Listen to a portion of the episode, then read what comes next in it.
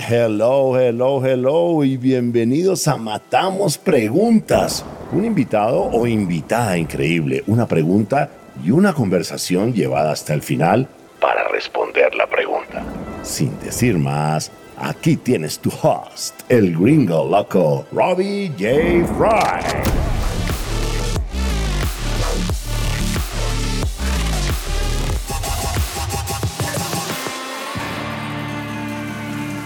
Hola, hola, hola, ¿cómo estás? Bienvenidos a Matamos Preguntas. Mi invitado es Ricardo Payan, Latin Head of Chrome OS Education Partnerships at Google. Y la pregunta que matamos es, ¿cuándo te adaptas y cuándo pides ayuda?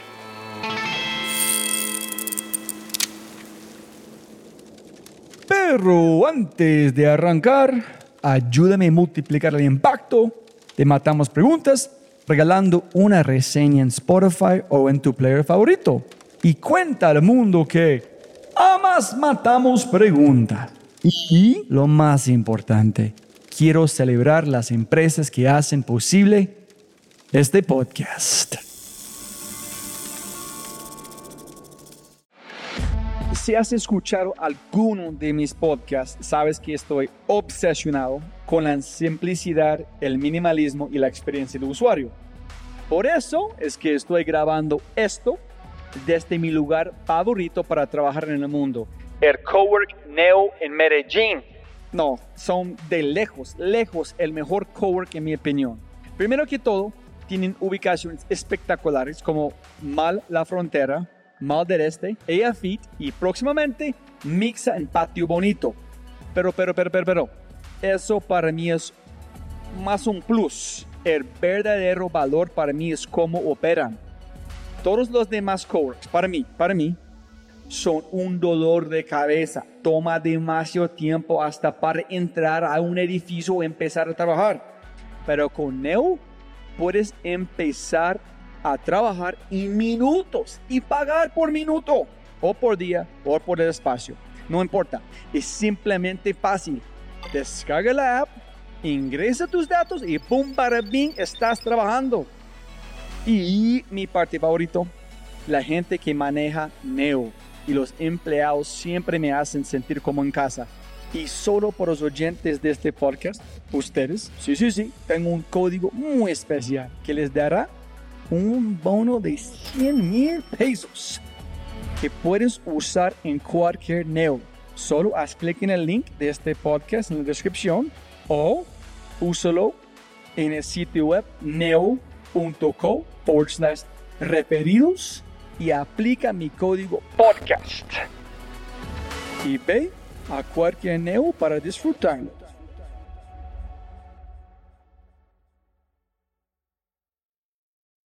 Listo. Ricardo, siempre puede ganar más plata, no más tiempo. Muchas gracias por su tiempo. Bienvenido a Matamos Preguntas. Hola, Robbie. Un gusto y gracias por tenerme aquí. Un placer. Castíguenos. ¿Quién eres para la gente escuchando? ¿Quién eres? ¿De dónde viene? ¿Qué haces?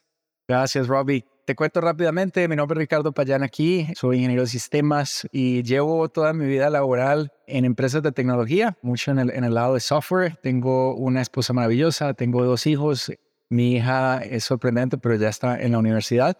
Y nada, eso es un poquito de mí. Yo en Google un poco más de 11 años y ahorita tengo un rol regional por coincidencia.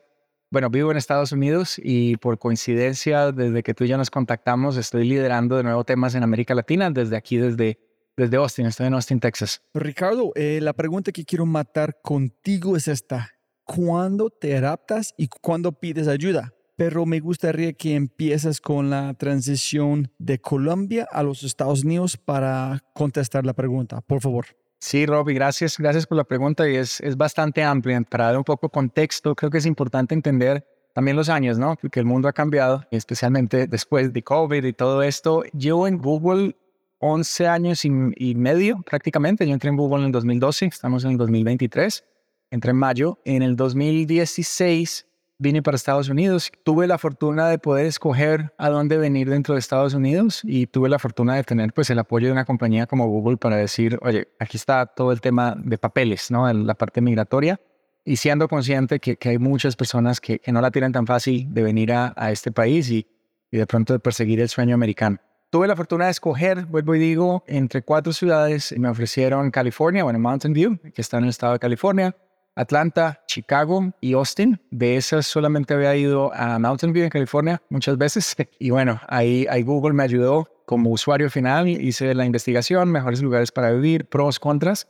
Y decidí Austin y yo llego a Estados Unidos con Google en un rol de Customer Engineer. Customer Engineer es para las personas que están en la industria. Es un ingeniero preventa, se conoce también como arquitecto de soluciones, como eh, consultor de negocios, pero mucho más del lado técnico. Y nada, creo que sí, definitivamente subestimé la facilidad, digamos que, que mi inglés era relativamente bueno. Y dije, no, esto va a ser fácil. Y, y, no, mi cerebro la primera semana me hizo cortocircuito, porque una cosa es hablarlo de vez en cuando, una conversación o algo así. Y llegué como esos memes cuando tiran a los niños a la piscina. En la primera semana, además, llegué a un rol donde se necesitaba mucho de ese rol. No se necesitaba de mí, pero sí de ese rol. Entonces, al equipo al que llegué es como, hey Ricardo, bienvenido, te estábamos esperando. El jueves nos vamos a reuniones con clientes y el, el onboarding, el que tenía que aprender muchas de las cosas de estar aquí. Además que estaba cambiando de producto, o sea, no, no era, el rol era muy similar, pero tenía que aprender muchas otras cosas. Entonces, para contestar tu pregunta y volviendo a esto, sí hubo un doing business que subestimé. Para dar contexto de esta situación, yo llegué un lunes y básicamente, bueno, tuve una semana ahí de acomodarme, buscar dónde vivir, todo, ¿no? Todo lo que uno, vuelvo y digo, minimicé, subestimé, conseguir un carro. Aquí el transporte público en, en Texas es nulo, entonces tienes que moverte en algo. Pero me dicen, el jueves nos vamos y yo era responsable de US Central, ¿no? Digamos que tiene las dos costas, oeste, donde está California, Seattle, eh, el este, la costa oriental, si quieres, donde está Nueva York, Miami, Florida, y tienes el centro. Y esa línea muchas veces difusa, bueno, ¿dónde, dónde acaba el, el, el west, dónde acaba el este, el oeste y dónde empieza Central? Pues en mi compañía fueron muy, muy agresivos y yo tenía una presentación que decía que pasé de cubrir 15 países en América Latina a cubrir 15 estados en los Estados Unidos. Terminamos en una presentación súper importante, estratégica para cerrar un negocio grande en Atlanta, que no era Central, pero eh, digamos que los headquarters estaban allá, la compañía principal. Yo era el preventa, digamos, en su momento, y me dice el vendedor, el account manager, me dice, mira, esta es la agenda, tenemos un EBC con el cliente, tenemos que ver temas tan variados como inteligencia artificial, big data, temas de DevOps, o sea, temas técnicos, técnicos. Y yo pregunté, bueno, ¿cuánto tiempo hablo yo? Mi respuesta asumía que era una o dos horas, era prácticamente siete horas, después había cena. Entonces, claro, yo empecé a, completamente síndrome del impostor, ¿qué hago acá? Porque estoy presentando, tomé la decisión equivocada. Y bueno, preparando esto, ya al final, el último día dije, no más, no me estreso más, ya lo que fue fue, no es como para prepararse para un examen muy grande, ya no voy a poder embutir todo el contenido, toda la información tan rápido y me despreocupé un poco y utilicé algo que pienso yo que he logrado utilizar bien durante mi vida, que es el humor, ¿no? O sea, el humor ayuda mucho a, calmar. No, no, no te digo que sea súper gracioso, pero el humor, digamos, de descongelar ciertas situaciones incómodas, ¿no? Llegué a la presentación, eh, había C-level executives, estaba el CIO, estaban varias personas de muy alto nivel, vicepresidentes, y bueno, yo me paro a hablar, me presentan, y bueno, básicamente, además ocurre algo, Robbie, es cuando tú entras a presentar y eres un empleado de Google, eh, ya, ya, sobre todo antes, ¿no? Es como que, wow, estás en Google, tienes que ser súper inteligente. Eres súper, súper inteligente, descréstame. Pasa mucho esa situación. Entonces, sentí eso también allá. oh, no, hoy, hoy, vamos a aprender mucho, qué bueno que estén acá. Y además tú eres la persona técnica, nos vas a resolver todas las inquietudes. Y nada, simplemente abrí con una conversación y dije, ok, y, y siendo muy vulnerable también, dije, llevo una semana en este país les agradezco mucho el tiempo, pero quiero advertirles que si en cuatro o cinco horas aquí después de hablar yo empiezo a hacer, hablar cosas sin sentido, es porque mi cerebro entra en huelga y no está conectando el español con el inglés. Al final, y para resumir, salimos a cenar y, nada, el mismo CEO me dijo, no, no te puedo creer que lleves aquí una semana, muy bien la presentación, todo muy bien. Y bueno, eventualmente fue un cliente que logramos llevar a la nube con, con Google. Entonces, ¿vendiste? Sí, sí, vendimos, vendimos, por fortuna. Ah, excelente, excelente. ¿Y por qué crees que es esa adaptabilidad y no solamente sobrevivir? Excelente pregunta, Robbie. Y, un poco creo que mi respuesta, volvemos a Darwin, ¿no? No es el más fuerte ni, ni el más ágil el que sobrevive, sino el que mejor se adapta. Creo que son conceptos que están completamente ligados, ¿no?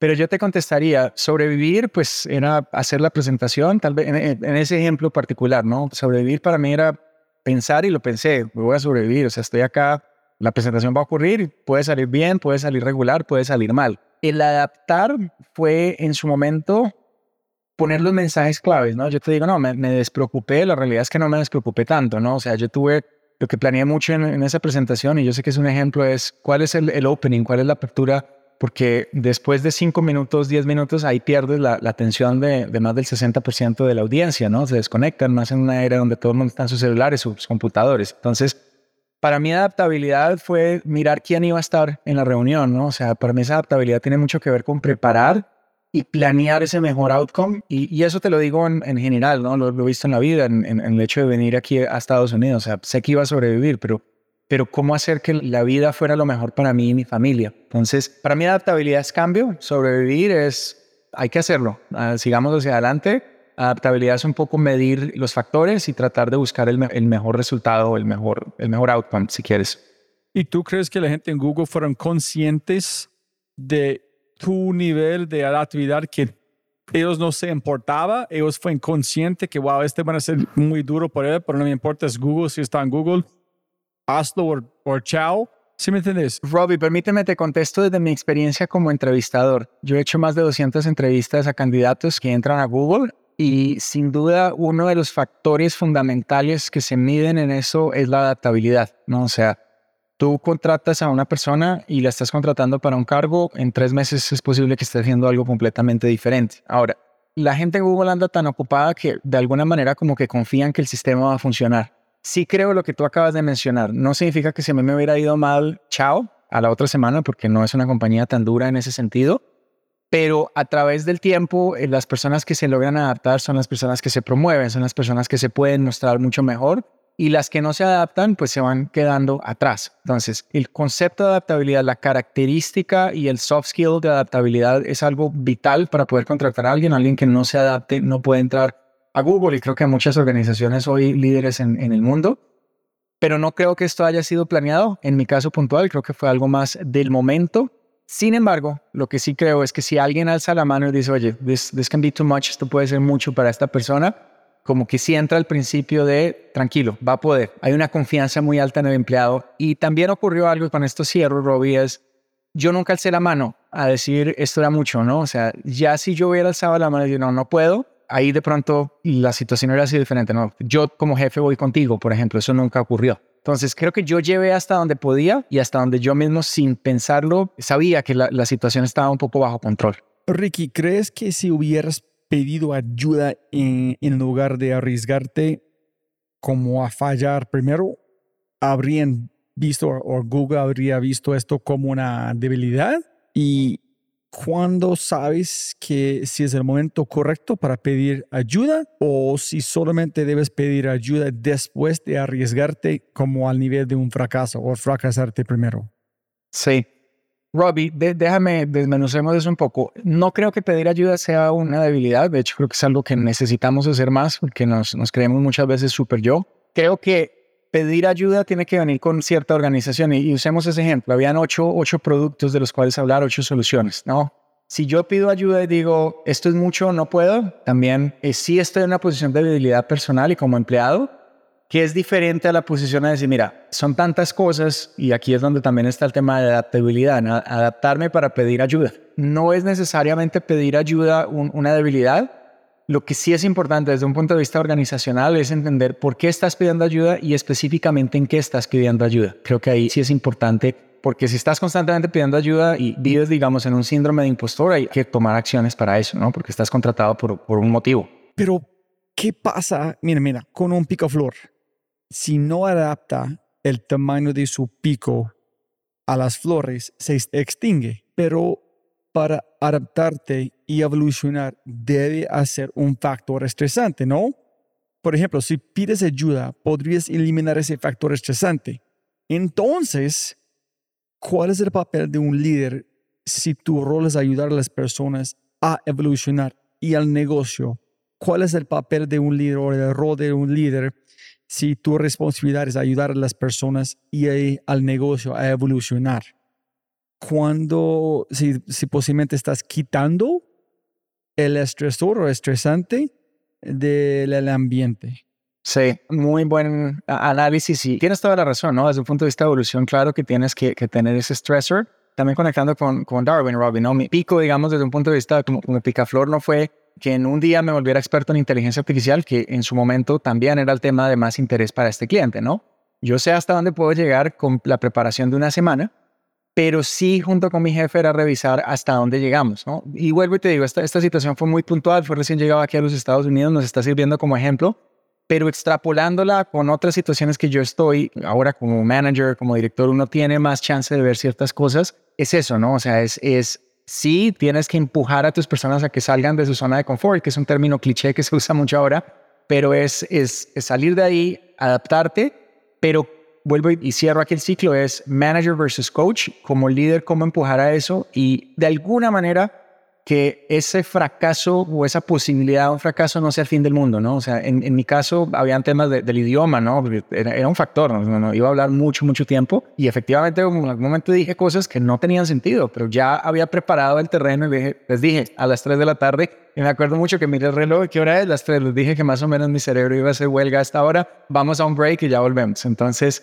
nada, pero es, es un análisis interesante el que haces, Robbie, y, y, sí, que al final del día para adaptarse sí necesitas ese stressor. Porque si tú pides ayuda pero no estás convencido de que realmente necesitas esa ayuda, no va a tener el impacto que quieres, ¿no? Creo que en ese caso ahí el estresor es convencerte de que sí necesitas ayuda y eso te ayuda, valga la redundancia, a delegar. Para mí la adaptabilidad si bien hay, un impulso natural, y ahorita lo hablabas del stressor, creo que los seres humanos que queremos ser exitosos en, en, el futuro es, voy tan rápido que es importante que me detenga un poco, voy tan rápido que es importante desacelerar. Y eso ocurre con este ejemplo, ¿no? O sea, si yo en el momento de lanzar mi empresa no puedo seguir andando tan rápido cumpliendo el día a día a día, sino que tengo que proteger mi calendario como lo más sagrado para empezar a identificar cuál es ese plan para que yo sea exitoso en el próximo paso de carrera lo que te digo es que es, difícil creérselo cuando no tienes un deadline, pienso yo. Esa es la parte que cuesta, ¿no? Y, lo he hablado con muchos amigos, ¿no? Así dices, ok, 2024, eh, here we come, aquí vamos, ¿no? Ya, ya lo tienes.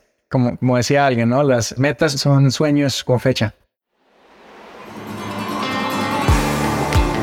Si te gozaste este podcast y te gustaría escuchar más, ojalá que sí, por favor, déjame saber qué invitados, qué temas y qué preguntas te gustaría que matemos. Déjame un mensaje aquí, sí, en Spotify o en cualquiera de mis redes sociales usando arroba RobbieJFry. Y también, si quieres la versión extendida de este podcast, debes ser un miembro de Quinto y puedes encontrar todo en quinto.ai, k i n n t -O Muchas gracias por escuchar y siempre puedes ganar más plata, pero no más tiempo. Chau, chau, chau.